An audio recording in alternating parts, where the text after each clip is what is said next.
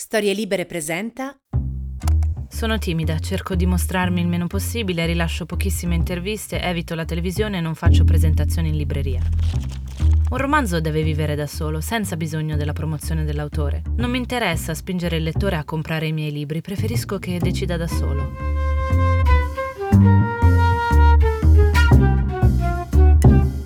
Alcuni scrittori di crime stories è come se vivessero delle vite parallele, nascoste, insospettabili perfino. Lo fanno perché nella loro esistenza quotidiana esercitano professioni distanti anni luce dalle storie che raccontano nei loro libri. È il caso dell'autrice di cui parliamo oggi, la francese Frédéric Houdin Rousseau nata a Parigi il 7 giugno 1957, di professione archeozoologa presso il Centro Nazionale Francese per le Ricerche Scientifiche, nonché esperta medievalista. In questo podcast ci riferiremo a lei col nome de plume che si è scelta e con il quale ha venduto milioni di copie in tutto il mondo. Fred Vargas. Fred Vargas è conosciuta in tutto il mondo come scrittrice di romanzi polizieschi, ma soprattutto come la creatrice del commissario Adamsberg. I suoi romanzi sono tradotti e amati in tutto il mondo e da questi sono stati tratti numerosi film e serie televisive. Ma com'è successo che una scienziata timida e introversa si sia trasformata in una scrittrice di polar, il termine con cui i francesi chiamano i romanzi polizieschi, che con i suoi libri ha scalato le classifiche di vendita in più di 40 paesi? Ci sono scrittori che ti entrano dentro, che si insinuano sotto la pelle con le loro storie e tu non puoi abbandonarli finché non hai letto tutti i loro libri. Autori che raccontano il mondo attraverso il delitto e l'indagine, svelando molto di più del nome del colpevole. Sono donne e uomini che raccontano o hanno raccontato chi siamo attraverso la lente della letteratura crime. Io sono Paolo Roversi, scrivo gialli e in Black Minds vi racconto le vite e le storie dei più grandi autori noir di ieri e di oggi. Ma non perdiamo altro tempo e diamo il via alla suspense. Mettetevi comodi perché sta per iniziare la nostra indagine nella mente del protagonista di questa puntata.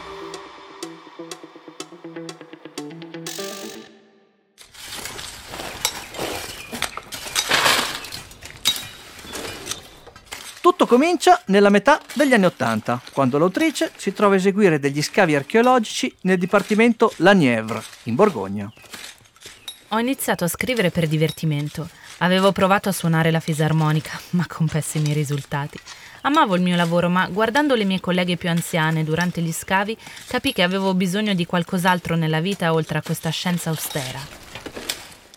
Così alla nostra archeozoologa viene l'ispirazione per il suo primo romanzo giallo, Le jeu de l'amour et de la mort. A ripensarci ora era un libro molto brutto. Io coltivavo l'ambizioso proposito di ottenere una lingua musicale, ma feci l'errore di pensare che la trama non fosse importante.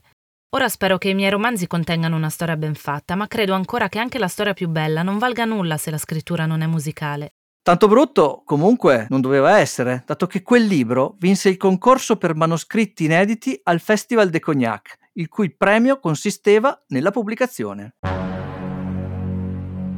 Invitata a salire sul palco per la cerimonia di consegna, la scrittrice trema di paura. È timida e non sa cosa dire. A un certo punto, però, si accorge che in prima fila è seduto Robert Mitchum, ospite d'onore del festival. Good morning, ladies. Appena vede l'attore americano, la Vargas si illumina. Il grande Mitch è il suo idolo. Lei colleziona tutti i suoi film, anche quelli più brutti. Così prende coraggio e dice: Visto che per incontrare Robert Mitchum di persona basta scrivere un romanzo poliziesco, penso che ne scriverò almeno un'altra dozzina. Non è finita qui. A quel punto, l'attore, sentendosi chiamato in causa, si alza in piedi e la raggiunge sul palco lei appare sempre più agitata. Lo vedo venire verso di me lentamente, come nel suo film La magnifica preda. Mi guarda, poi mi stringe fra le sue braccia e mi bacia appassionatamente. A quanto si sa, la fotoricordo che immortala quel bacio hollywoodiano è tuttora appesa nello studio della scrittrice. L'avventura letteraria di Fred Vargas comincia dunque con il bacio di un attore americano sul palco del Festival di Cognac.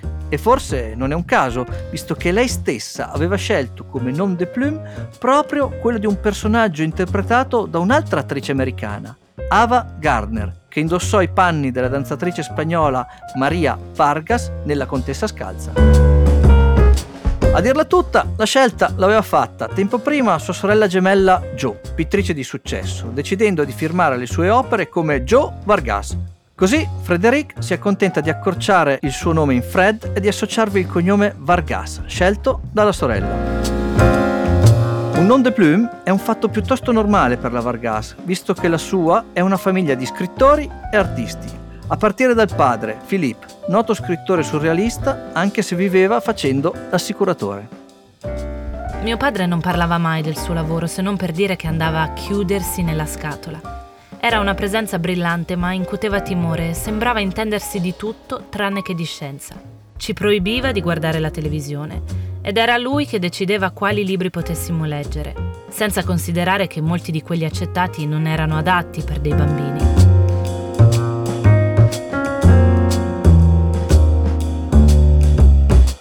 La nostra casa era piena di oggetti d'arte primitiva, di maschere e dell'attrazione surrealista per la morte e la decadenza. Grazie a Dio mia madre era laureata in chimica e ci ha aiutato a tenere la testa sulle spalle.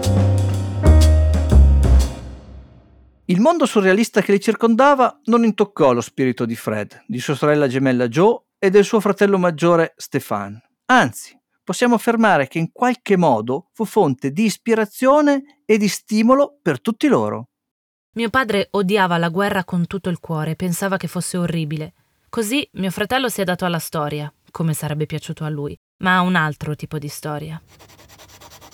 Mio padre era anche un meraviglioso disegnatore di fumetti. Tuttavia, mia sorella disegna in modo molto diverso. Io mi sono dedicata alla scienza, che lui odiava, e poi alla scrittura. Lui era un ottimo scrittore, ma pensava che i polizieschi fossero colossali sciocchezze. Seppur avesse scritto molti libri sul surrealismo, il padre della Vargas non aveva mai pubblicato nulla di personale. Una volta gli ho chiesto perché, e lui mi ha risposto che quando aveva 17 anni si era ripromesso di diventare un nuovo Rambo o di lasciar perdere. È una cosa un po' triste, no? Così come è triste che sia morto prima della pubblicazione del mio primo romanzo. Se fosse stato vivo glielo avrei fatto leggere, so già cosa avrebbe detto. Fred è una porcheria dalla A alla Z. Avrebbe avuto ragione e io avrei smesso di scrivere. È strano quindi come siano andate le cose. Il padre Philippe muore nel 1985 e le cose, in effetti, vanno in modo diverso, però non come ci si potrebbe aspettare. Il primo libro della Vargas è un vero fiasco. Nel 1986, dopo la vittoria al Festival di Cognac, il romanzo Jeux de l'amour et de la mort viene dato alle stampe da Le Masque, un editore specializzato in romanzi gialli, primo in Francia ad aver pubblicato Agatha Christie. Potrebbe sembrare di buon auspicio, ma purtroppo non lo è. Il libro fa solo una timida apparizione nelle librerie francesi prima di essere inghiottito dall'anonimato e molti, perfino tra i critici letterari che lo recensiscono, pensano che l'autore sia un uomo, visto il nome Fred che lo suggerisce. Il romanzo d'esordio quindi non riscuote nessun successo, tanto che Le Masque, come anche molti altri editori, rifiuteranno di pubblicare i manoscritti successivi della scrittrice. La Vargas, però, come vedremo anche in seguito, non è tipo da lasciarsi scoraggiare. Ed è proprio grazie a questi rifiuti che inizia a immaginare un nuovo personaggio, un commissario che impareremo a conoscere molto bene e ad amare, Jean-Baptiste Adamsberg. Anche in questo caso, però, sempre contrariamente a quello che si potrebbe pensare, le cose non vanno come la scrittrice si augurava. Siccome i grandi editori mi rimproveravano di scrivere romanzi atipici, mi sono rivolta a Maurice Perisset, che dirigeva una piccola collana presso l'editore Hermé. A lui il libro piacque subito e lo prese. Peccato che sette giorni dopo la pubblicazione la casa editrice fallì e il romanzo L'uomo dei cerchi azzurri non venne nemmeno distribuito nelle librerie. Game over. Me ne sono comprata una cassa a 50 centesimi la copia che devo avere ancora da qualche parte in cantina. Insomma, la nascita del commissario Dansberg è stata tutt'altro che trionfale, tuttavia nemmeno in questo caso la Vargas si perde d'animo. Anzi, si mette in moto per trovare qualcuno che la pubblichi.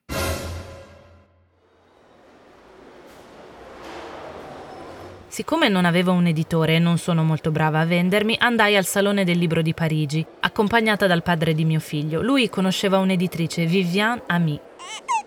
Mi presentai col bambino e il passeggino e le consegnai il manoscritto dell'uomo dei cerchi azzurri. Dopo un mese mi richiamò dicendo che le era piaciuto, ma che avrebbe preferito pubblicare prima un mio inedito. E così fu. Nel 1994 Vivienne Hamy pubblica il romanzo Prima di morire addio. Il libro vende abbastanza, così la Vargas comincia a lavorare a una nuova serie poliziesca che verrà ribattezzata in seguito I Tre Evangelisti.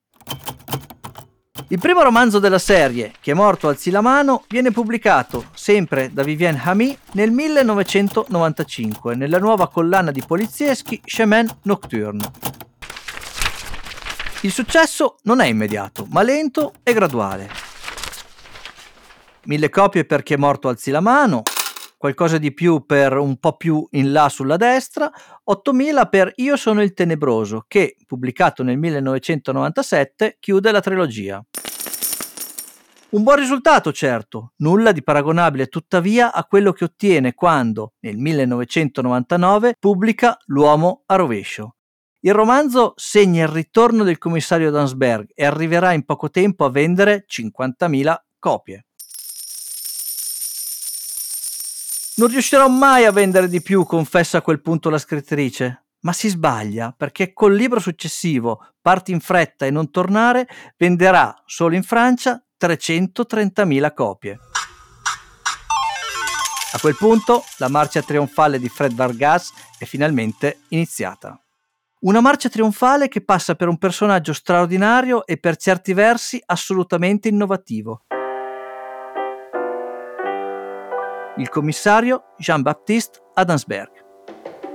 Adamsberg non rimane cristallizzato sulle pagine, ma cambia col tempo, romanzo dopo romanzo, invecchia, senza però mutare molto nella sostanza.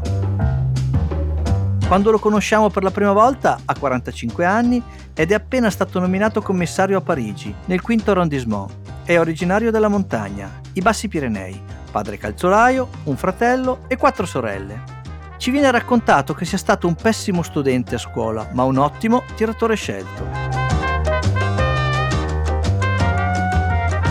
Adamsberg è piccolo di statura, pesa una settantina di chili, ha la pelle olivastra e i capelli scuri, perennemente spettinati, una faccia eteroclita, vale a dire con due profili diversi, quello sinistro duro, quello destro dolce, una bocca e un sorriso storti, un grosso naso aquilino, lo sguardo evanescente e la voce morbida.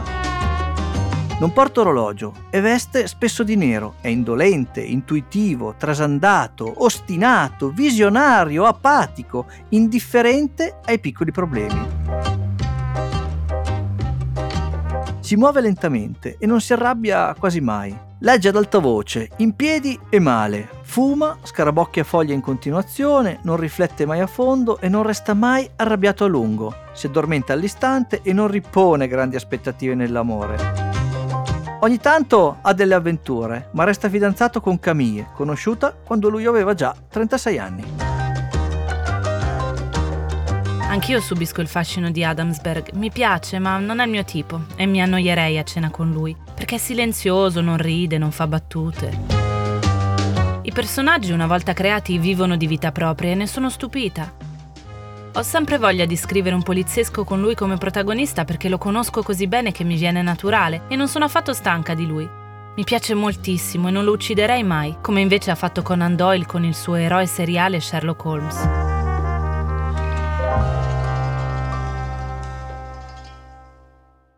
In un'intervista, la scrittrice francese ha dichiarato di essersi ispirata per il personaggio di Adamsberg al fumettista Edmond Baudouin.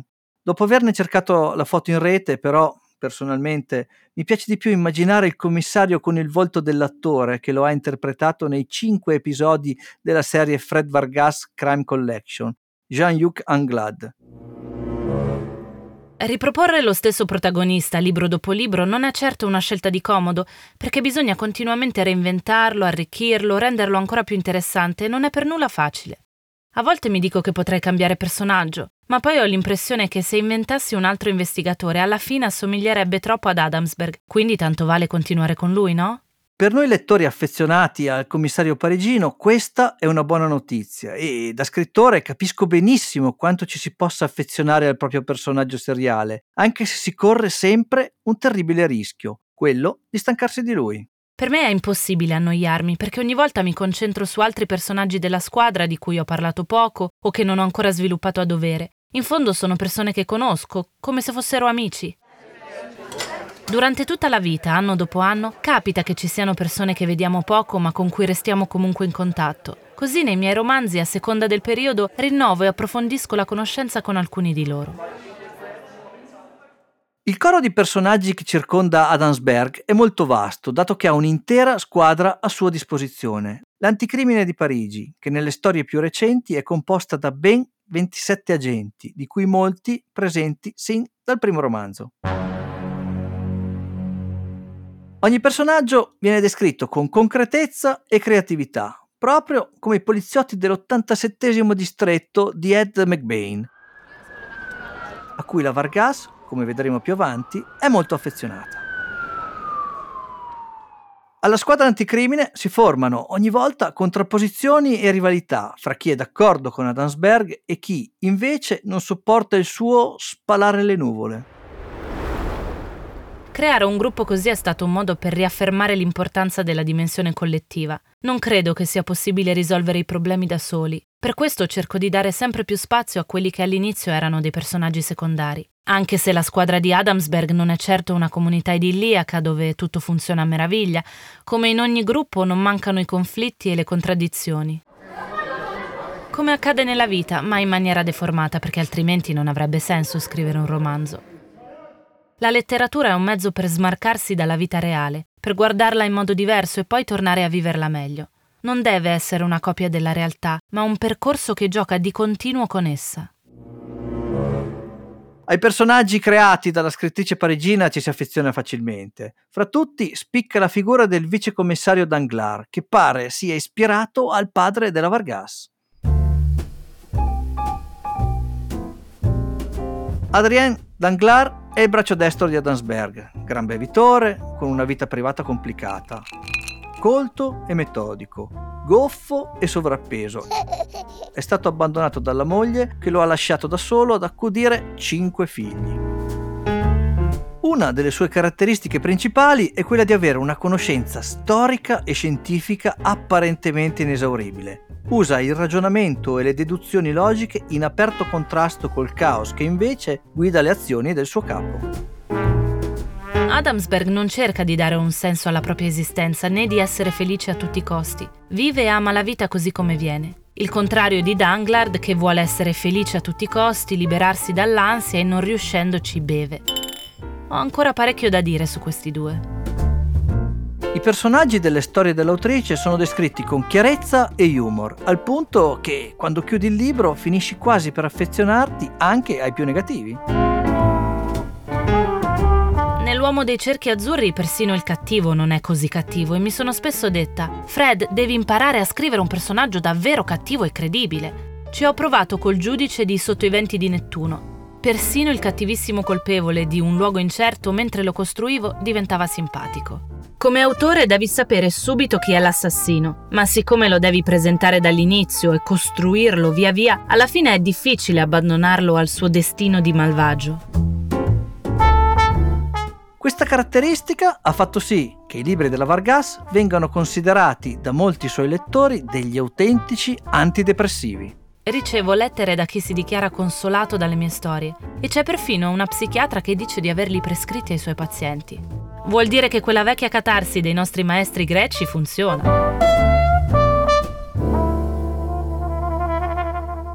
Fra i tanti personaggi che popolano le storie della Vargas, molti sono precari, sbandati, sfortunati. Lo faccio perché sono quelli che vengono presi in giro, i poveri, gli anziani, coloro in cerca di giustizia.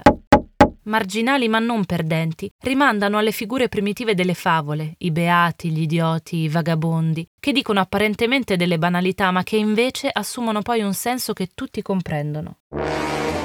Se si chiede all'autrice se si rivede in qualcuno dei suoi personaggi, lei risponde così. Ci sono due categorie di scrittori. Quelli che inventano personaggi in cui si identificano e quelli, come me, che sono piuttosto degli scrittori lettori e non trovano se stessi nel libro. Certo, sono presente nei dialoghi, nei modi di guardare la vita, ma rispetto ai miei personaggi sono come un lettore che prova simpatia per l'uno o per l'altro. Fra le caratteristiche principali dello stile narrativo della Vargas troviamo oltre a una grande cura per i personaggi, una particolare attenzione per la costruzione delle trame secondarie, per i dialoghi e una forte presenza di leggende e fatti storici.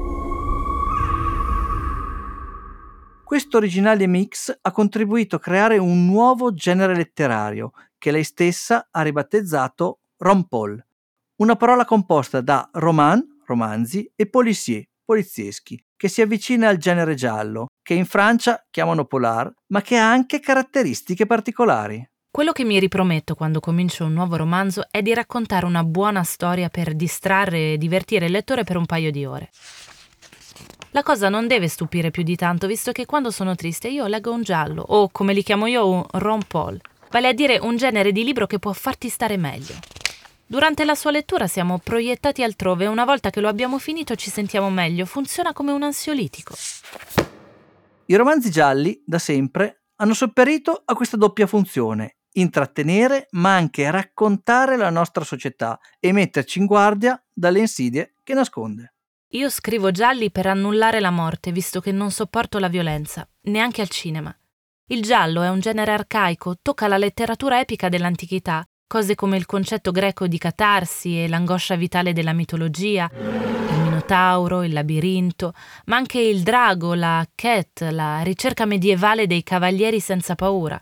Un universo di storia in cui conta la scoperta, la risoluzione finale, dove si uccide il mostro e si salva la fanciulla, oppure si trova il tesoro, cioè la conoscenza. Le storie raccontate dalla Vargas quindi assumono una valenza epica in cui il bene deve sempre e necessariamente sconfiggere il male.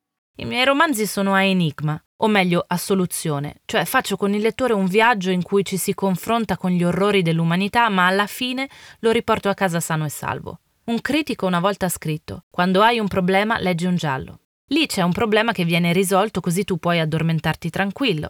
Istintivamente ci sentiamo meglio e riusciamo a dormire bene. Poi la mattina, quando sorge il sole, possiamo di nuovo affrontare il mondo e andare avanti. Il mondo raccontato dalla scrittrice non è mai spaventoso, anche se il viaggio fra le pagine dei suoi romanzi non è soltanto letterario. La catarsi che si ottiene con i gialli è un vero sollievo, perché l'uomo non può vivere senza un pizzico di finzione. Al contrario dei mammiferi, che si accontentano della vita che vivono, all'uomo non basta la sua vita organica. Necessita di qualcosa che lo arricchisca, che la sdoppi con un'altra, che poi magari riproduce con la pittura o la scultura. Penso che l'arte sia nata come una specie di rimedio contro le nostre paure, la solitudine, il sentirci piccoli e deboli in un mondo pericoloso.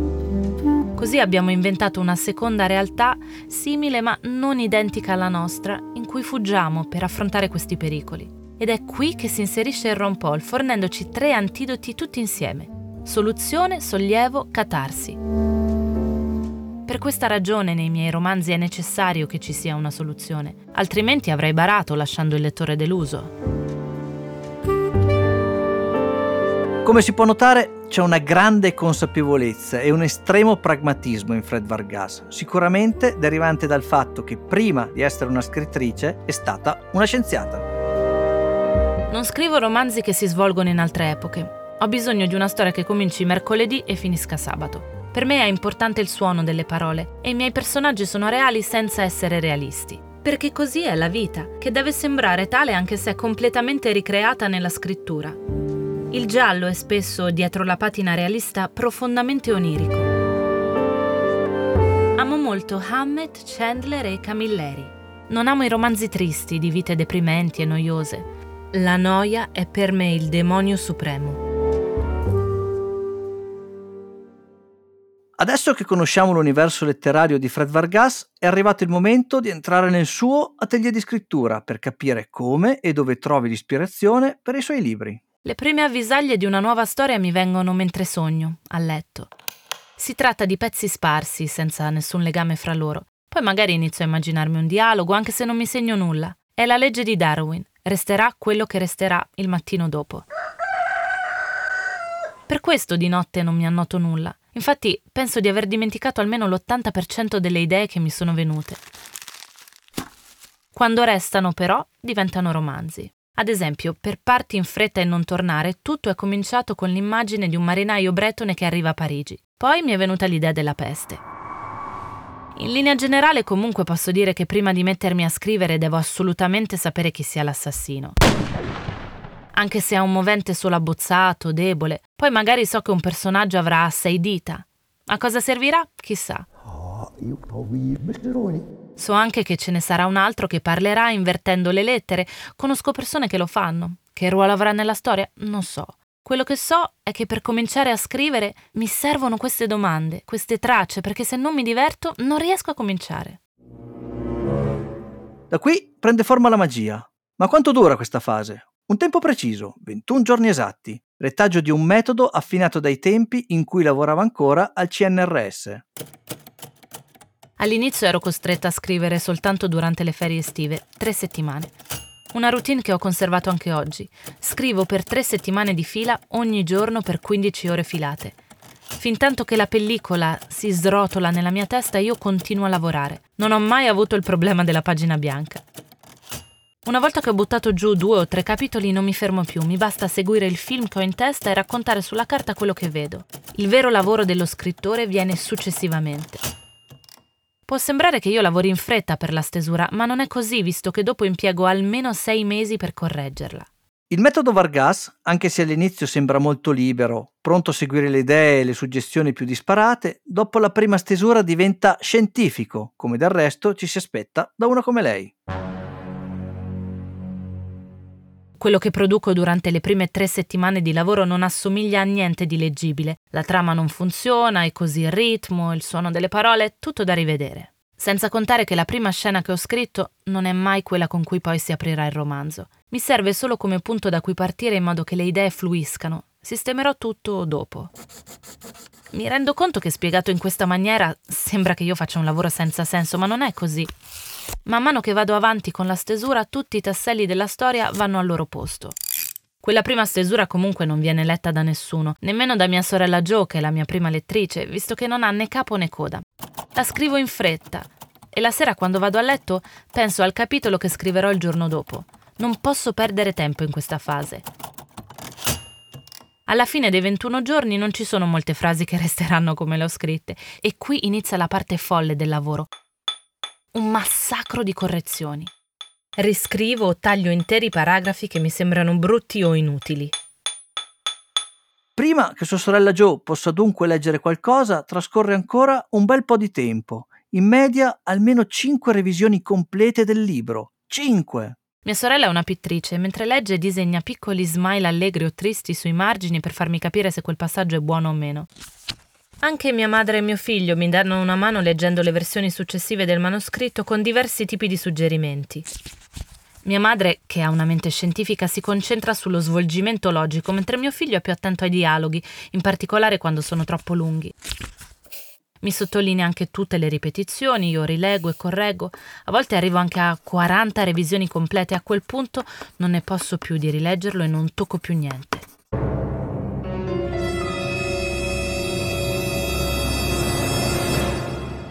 Uno sforzo non indifferente, quasi titanico. Credo siano molto pochi, e lo dico per esperienza, gli autori al mondo che si permettano ben 40 revisioni del proprio romanzo. Certo, il risultato di questo impegno immane si vede e si sente. La Vargas, infatti, sostiene da sempre di essere alla ricerca di una certa musicalità in quello che scrive, così come la avvertiva nei romanzi di Rousseau, Proust ed Hemingway. Rousseau è stato il mio primo amore quando avevo 15 anni. Allora era tanto più criticato di Voltaire che invece non mi è mai piaciuto, ma il suo francese era meravigliosamente musicale. Oltre alla musicalità del testo, la Vargas cerca anche un determinato sapore, come spiega lei stessa per i suoi romanzi. Fabbrico storie, so di avere successo, ma in nessun momento mi riconosco nell'immagine che gli altri hanno di me. Non è cambiato nulla nella mia testa e nel mio modo di vivere, e provo lo stesso piacere nel giocare con le storie.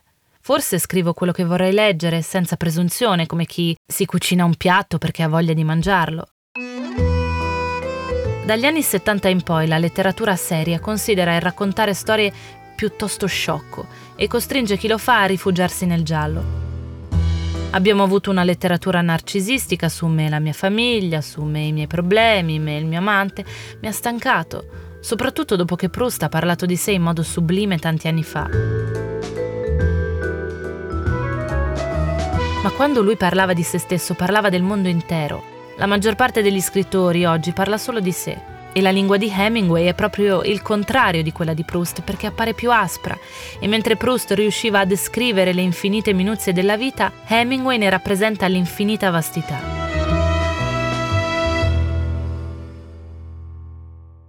Come abbiamo sentito, Rousseau, Proust ed Hemingway sono fra gli autori che hanno maggiormente influenzato Fred Vargas nel suo percorso letterario.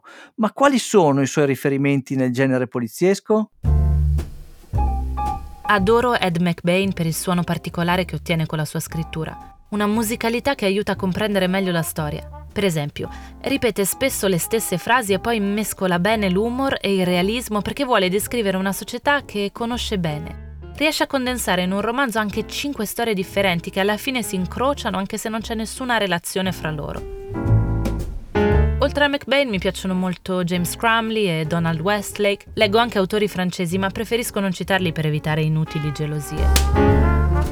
Posso solo dire che nel romanzo francese c'è spesso un'intenzione sociale e politica. Del resto la finzione letteraria è sempre politica. Un romanzo di Balzac è politico. Nei miei libri non è difficile riconoscere una certa tonalità etico-politica che denuncia il razzismo, le ingiustizie sociali, la dittatura del denaro. La si percepisce, quindi non c'è bisogno di enfatizzarla o di trasformarla in un messaggio preciso. Non mi piacciono i romanzi di denuncia. Nella visione del mondo e della letteratura della Vargas, l'arte serve come antidoto contro l'angoscia, la solitudine e il marcio dell'Europa. Ma che ruolo riveste il giallo? Non penso che le storie poliziesche possano cambiare la realtà sociale. Da storica so che non sono gli scrittori a ottenere le vittorie decisive nell'ambito delle questioni sociali e politiche. Emile Zola ci è riuscito con Jacques, ma non si trattava di un romanzo. Il romanzo ha altri scopi, che sono altrettanto importanti e profondi, ma sono diversi dalla politica. Stendhal diceva, la politica è una pietra legata al collo della letteratura. Io però non sono Stendhal e non posso impedirmi ogni tanto di infilare qualche piccolo riferimento politico nei miei libri. Molti autori considerano il romanzo poliziesco come una sorta di luogo in cui vengono risolti i conflitti. La Vargas, tuttavia, ha una sua particolare visione del ruolo del giallo ed è proprio con questa che vogliamo concludere il nostro viaggio letterario fra le pagine della scrittrice francese. La risoluzione del conflitto può essere traumatica oppure positiva. Io cerco di seguire questa seconda strada perché non mi piace l'esibizionismo della violenza, come pure non mi piacciono i libri che massacrano il lettore, lasciandolo prostrato. Vorrei che alla fine del libro il lettore si sentisse un po' meglio di quando ha iniziato a leggere. Anche per questo i miei sono noir particolari, dove più che l'intrigo criminale contano l'atmosfera, le divagazioni, i personaggi. Quello che faccio, insomma, è portare il lettore negli orrori dell'umanità e della natura per poi metterlo in salvo.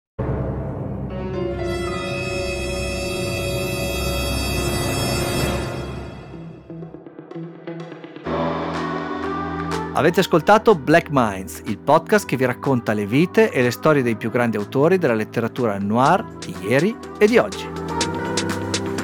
Le registrazioni e la post-produzione sono di Antonio Mezzadra, la cura editoriale è di Guido Guenci.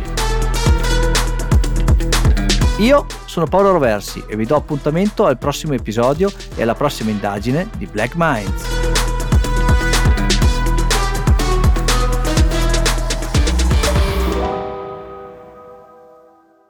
Seppur basato sulle biografie reali degli scrittori, le parole pronunciate dai protagonisti sono utilizzate in modo fittizio, al solo scopo di illustrare, quanto più verosimilmente, i fatti riportati e sono quindi da intendersi come una rivisitazione frutto della fantasia dell'autore. Una produzione storielibere.fm di Gianandrea Cerone e Rossana De Michele.